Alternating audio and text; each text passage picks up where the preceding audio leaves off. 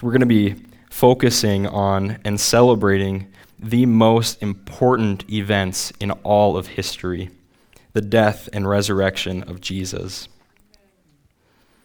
But we're not there yet. Jesus won't be crucified until Friday, and his resurrection on Sunday when we celebrate Easter. That's next week. Today, we remember the beginning. We remember the familiar story of Jesus riding on a donkey, his triumphal entry into the city that would just days later reject him and have him crucified. So, this day called Palm Sunday is a day of, of joy and celebration, but it's also a day of tragedy and sorrow. Please open your Bibles with me to the Gospel of Luke, chapter 19, verses 28 through 44. If you're using one of the Bibles in the chairs in front of you, we're starting on page 825. Let's read God's Word. And when he had said these things, he went on ahead, going up to Jerusalem. When he drew near to Bethphage and Bethany, at the mount that is called Olivet, he sent two of the disciples, saying, Go into the village in front of you, where on entering you will find a colt tied, on which no one has ever yet sat. Untie it and bring it here. If anyone asks you, Why are you untying it? you shall say this The Lord has need of it. So those who were sent went away and found it just as he had told them. And as they were untying the colt, its owners said to them, Why are you untying the colt? And they said, The Lord has need of it. And they brought it to Jesus, and throwing their cloaks on the colt, they set Jesus on it. And as they rode along, they spread their cloaks on the road. As he was drawing near, already on the way down the Mount of Olives, the whole multitude of his disciples began to rejoice and praise God with a loud voice for all the mighty works that they had seen, saying, Blessed is the King who comes in the name of the Lord, peace in heaven and glory in the highest. And some of the Pharisees in the crowd said to him, Teacher, rebuke your disciples. He answered, I tell you, if these were silent, the very stones would cry out. And when he drew near and saw the city, he wept over it, saying, Would that you, even you, had known on this day the things that make for peace. But now they are hidden from your eyes. For the days will come upon you when your enemies will set up a barricade around you, and surround you, and hem you in on every side, and tear you down to the ground, you and your children within you. And they will not leave one stone upon another in you, because you did not know the time of your visitation. Please pray with me. Heavenly Father, thank you for speaking to us through the Bible. Thank you for being present and compassionate and just. Help us to think what you want us to think and feel what you want us to feel as we look at Jesus today. Amen. So I want you to imagine with me for a minute Imagine you're driving home from work and you see some guy riding a donkey into town, right in the middle of the road. What would you think if you saw that? You'd probably question the sanity of the man. It would seem bizarre to you because it's really not what you expected to see on your way home from work and it doesn't mean anything to you. There's really nothing significant about it. It's just somebody doing something odd. So, this donkey riding Jesus story may seem strange to us, but if we can step into the minds and traditions of the people around Jesus, we find that it's not strange. In fact, it's quite clear. It's clear what Jesus is doing, and it's clear just how big of a statement he's making. So, we're going to look at a few of the things that help us make sense of this story why the destination, Jerusalem, and why the mode of transportation, a donkey's colt. And then we're going to turn and look at both the joy and the tragedy of it all. And my goal for us this morning is that you would marvel with me at this Jesus. I want you to see him for who he truly is, and I hope that you'll see him as marvelous and receive him with joy. First, we'll address the city. Verse 28 says, He went on ahead, going up to Jerusalem. So, why does it matter that Jesus was going to Jerusalem?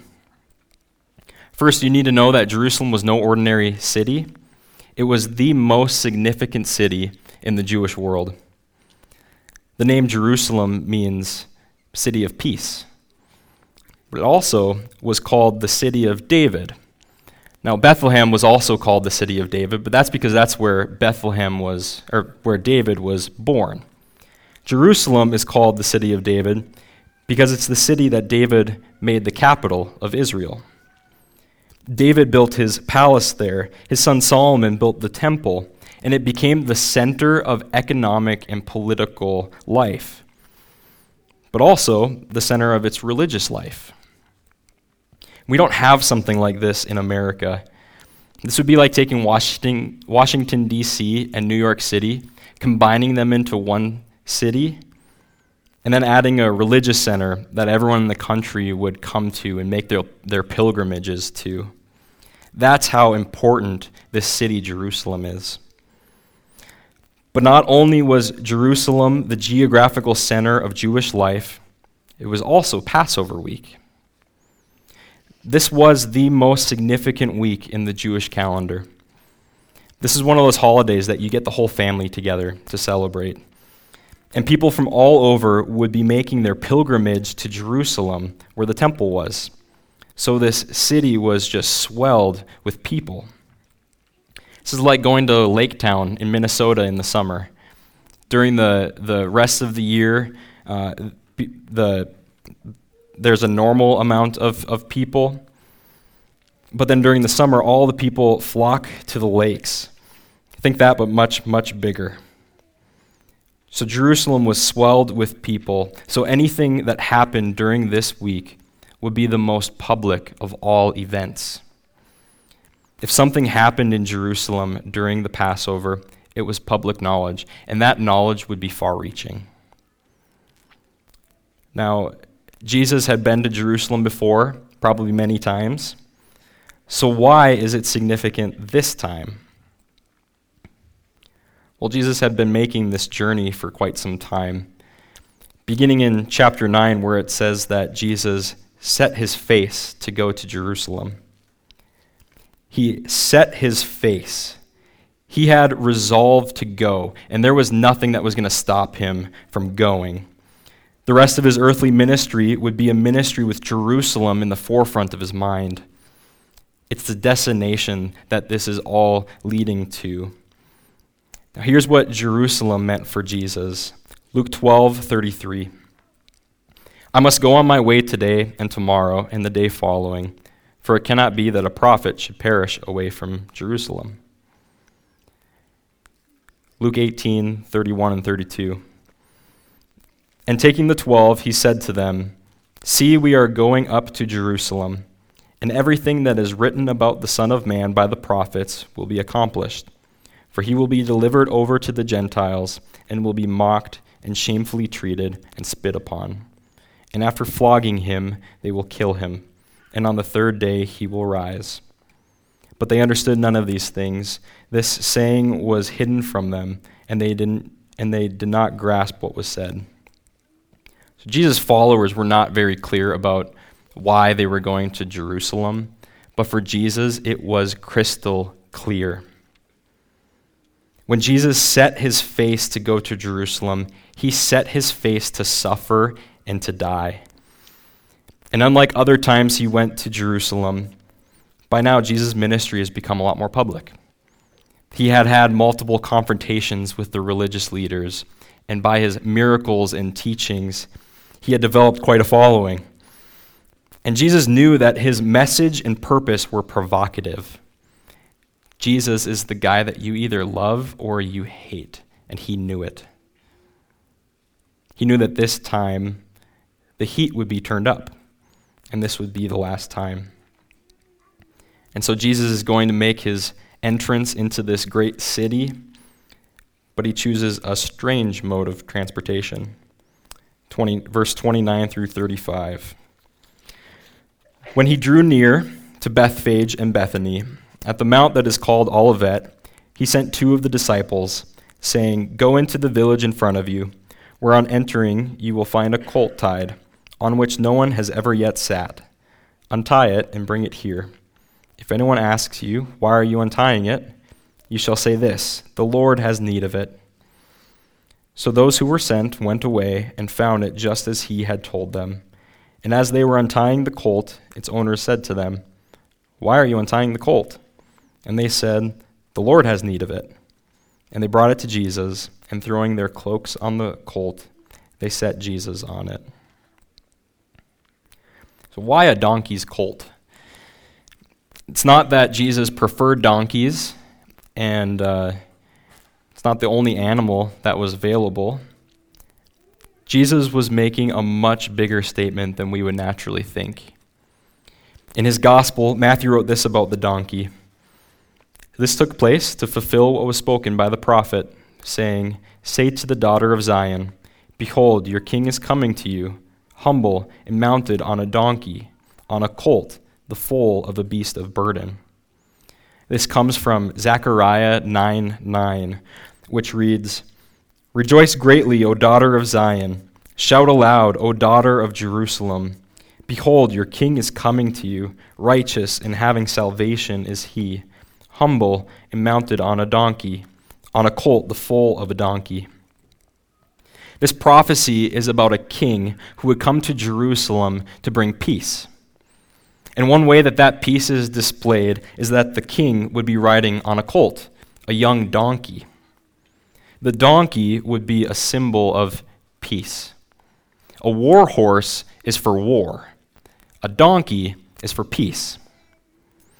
And you need to know that there were a lot of people around Jesus that knew the scriptures.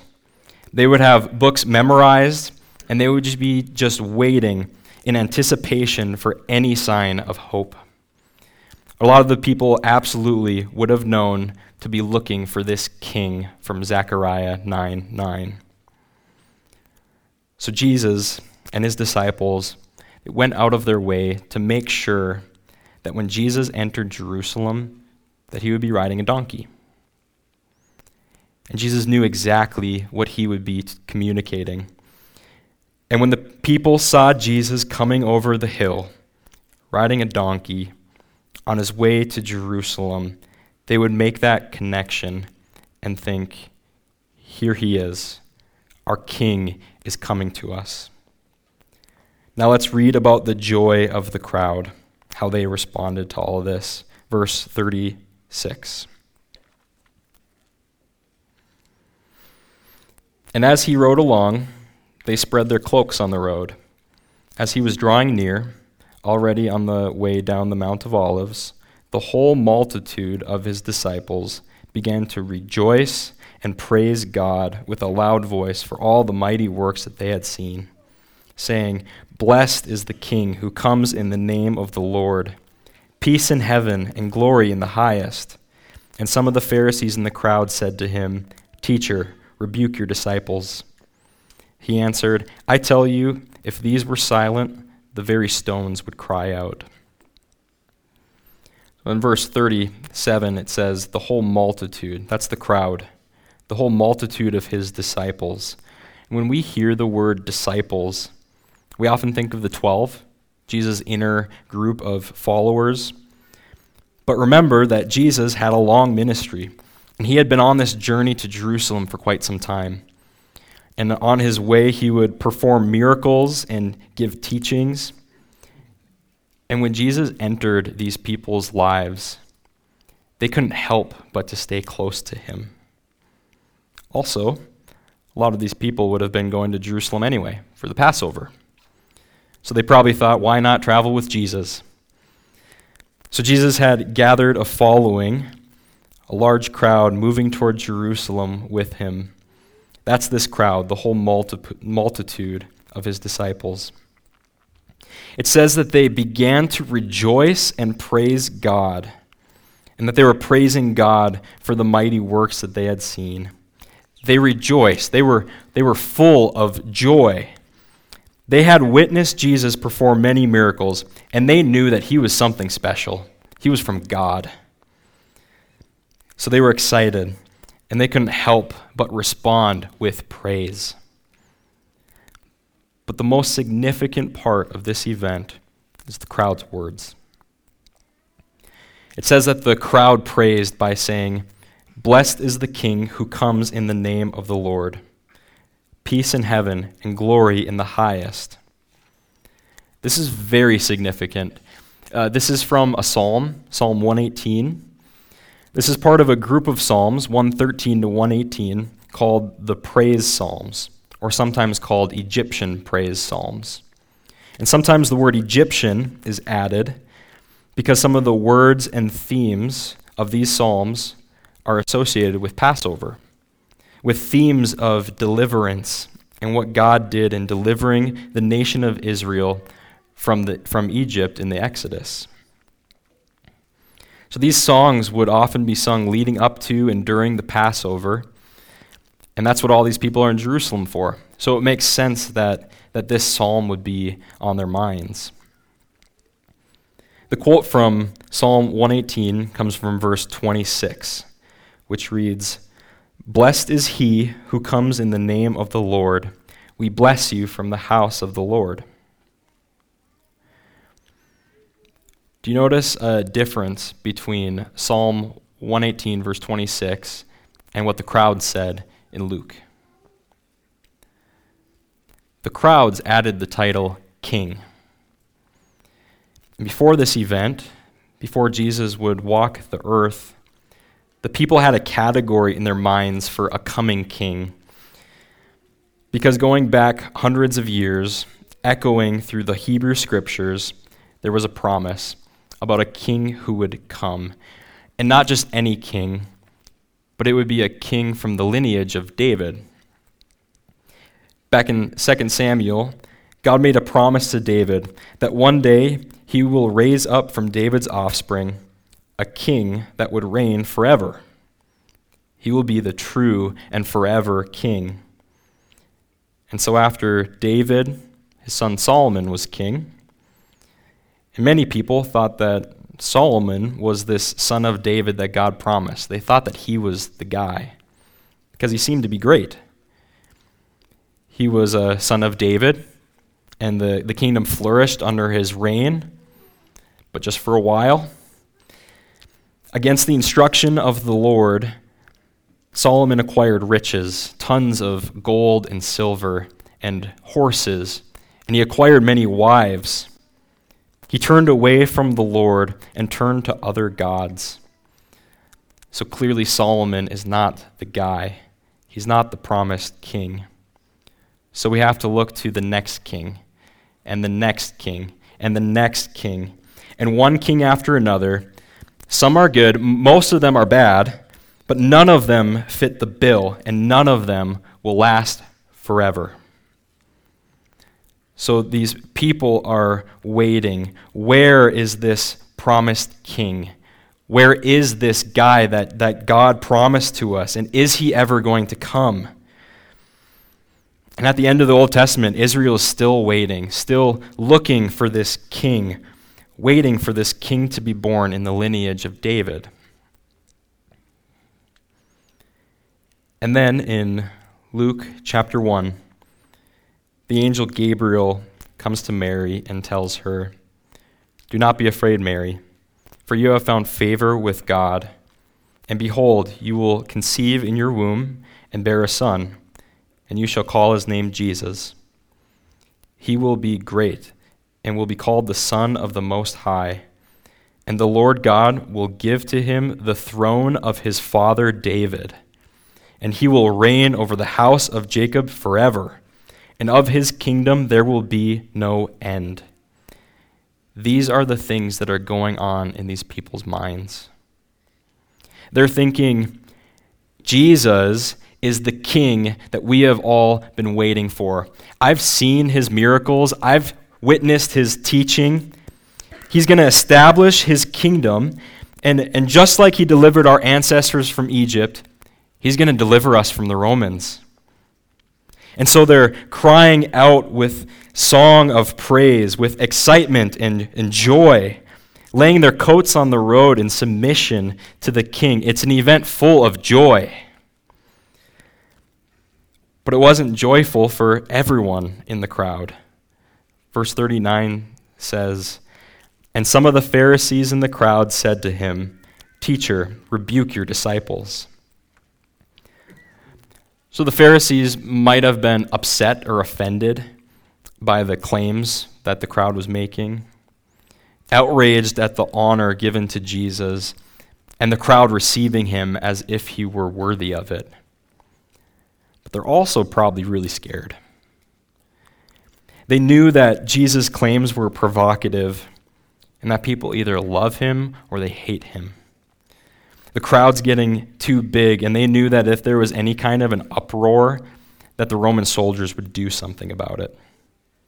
So, for whatever reason, the Pharisees wanted to shut them up. And they knew that Jesus was the only one that could do that. So they told Jesus to rebuke them. But Jesus wasn't having it. He responded with his own rebuke.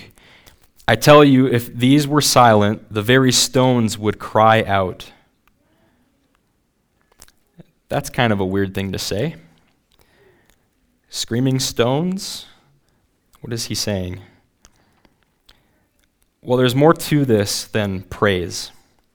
This is more than Jesus saying, if the crowds don't praise me, then the rocks are going to praise me. In fact, Jesus uses language that parallels a prophecy from Habakkuk chapter 2. And in this prophecy, we have a statement of judgment on the Chaldeans or the Babylonians and a prediction of their eventual destruction. The Chaldeans were wicked and they prospered as a nation as, at the expense of other nations. So Habakkuk is giving a message of judgment against them. In verse 11, it says, For the stone will cry out from the wall, and the beam from the woodwork respond. And then in verse 12, Woe to him who builds a town with blood and founds a city on iniquity. The stones and wood that made up their houses were symbols of their wickedness. They were evidence for their sin. Their possessions and prosperity were testimonies to their guilt, and they were deafening. And eventually, just as they had plundered other nations, they themselves would be plundered. When we sin, we can try to distract ourselves from what we've done. We can try to cover up the evidence. But we can never get rid of the guilt. If you take something that doesn't belong to you, your possession of that thing ends up becoming burdensome and it's constant proof that it was taken wrongly. Text and social media message history, they never go away. They have the power to scream out your guilt. The things that we build with our sin cry out that we are guilty. And Jesus parallels that language. Just as the stones in the past cried out the guilt of the Chaldeans, so the stones will cry out against you. And that brings us right to the last section. The crowds would become silent. The praise wouldn't continue into Monday. They are guilty, and judgment is coming. Verse 41. And when he drew near and saw the city, he wept over it, saying, Would that you, even you, had known on this day the things that make for peace. But now they are hidden from your eyes. For the days will come upon you when your enemies will set up a barricade around you, and surround you, and hem you in on every side, and tear you down to the ground, you and your children within you. And they will not leave one stone upon another in you, because you did not know the time of your visitation. This is a big change in mood. We just read about the crowds in their joy, but now this story is culminating in Jesus weeping. For Jesus to look at Jerusalem and weep, you would think that he'd be weeping for himself, knowing what he was about to endure. But he was weeping for the people. He's concerned for them, he cares for them. Jesus knew that the excitement of the crowds did not correspond to a genuine reception. He knew that though he was greeted with joy, Jerusalem just days later would reject him. He says, Would that you, even you, had known on this day the things that make for peace. How little did the city of peace live up to its name.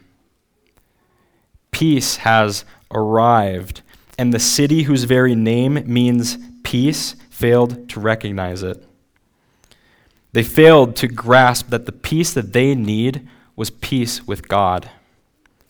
They needed to be reconciled with God, and the source of their reconciliation was in their midst, and they would reject him. And in judgment, the result for those who would reject him would not be peace, but war. Jesus goes on to predict the destruction of Jerusalem, which would happen just 40 years later in 70 AD. Enemies would come and besiege the city, and the city would be leveled to the ground. Jerusalem would be judged because they did not know the time of its visitation. They failed to receive Jesus as king, and by rejecting him, they would bring judgment upon themselves. Now I want to go back to Psalm 118. Uh, turn with me there. That's page 479 in the Pew Bibles. Psalm 118. We read the part that the crowds quoted in their praise of Jesus. That was verse 26. But I want to go back and read some of the verses leading up to verse 26. Psalm 118, 22 through 26. The stone that the builders rejected has become the cornerstone. This is the Lord's doing. It is marvelous in our eyes. This is the day that the Lord has made. Let us rejoice and be glad in it. Save us, we pray, O Lord. O Lord, we pray, give us success. Blessed is he who comes in the name of the Lord. We bless you from the house of the Lord. It's this psalm that captures the beauty of this day. Throughout this psalm, if you go back and read the whole thing, you see that this one that God exalts has endured distress and rejection and opposition. But then come the beautiful verses of 22 to 23. The stone that the builders rejected has become the cornerstone. This is the Lord's doing. It is marvelous in our eyes. This is why at the beginning I said I want you to see Jesus as marvelous. Look at him. Look at Jesus. Look at his resolve to go to Jerusalem. Look at his sorrow for Jerusalem, his compassion for Jerusalem. Look at his choosing to continue, knowing that the builders there that are trying to build up their own kingdom would reject him. This psalm says that it's the rejected one who is exalted. It's the humble, donkey riding Jesus who came to be the stone that the builders would reject on Friday. But little did they know that their rejection of him on Friday would give way to God exalting Jesus as the cornerstone on Sunday. This is the Lord's doing. It is marvelous in our eyes. I really hope that you see Jesus as marvelous and that you would receive him with joy. I said at the beginning, this is a day of, of joy and celebration, but it's also a day of tragedy and sorrow. And it is this way because this is what happens when Jesus enters anyone's life. When we come to know Jesus for who he truly is, as our King, who gave his life for his people, who took the punishment for our sin, who set his face to suffer judgment that we all deserve, it's impossible to be neutral towards him. When you come to know Jesus for who he is, what he claimed to be, and what he did, it is impossible to respond with indifference. You can either receive King Jesus with joy and celebration, or you can reject him, possibly with indignation. The proclamation of the gospel says that Jesus is the king. And he's not like the kings of this world. He is worthy. He is a good king. And we all, every single one of us, are guilty of treason. We can either continue in our rebellion and face his judgment like Jerusalem, or we can repent, turning from our sin and submitting to his kingship. And built into this command to repent is the assurance of our complete forgiveness. Even if you are drowning in shame, even if you're weighed down with guilt and your life and everything in it is crying out judgment on you, if you turn from your sin and turn to Jesus in faith and trusting your life to King Jesus, he will erase all of your guilt, every single bit. And that is marvelous. Bow to Jesus, receive him with joy. Pray with me.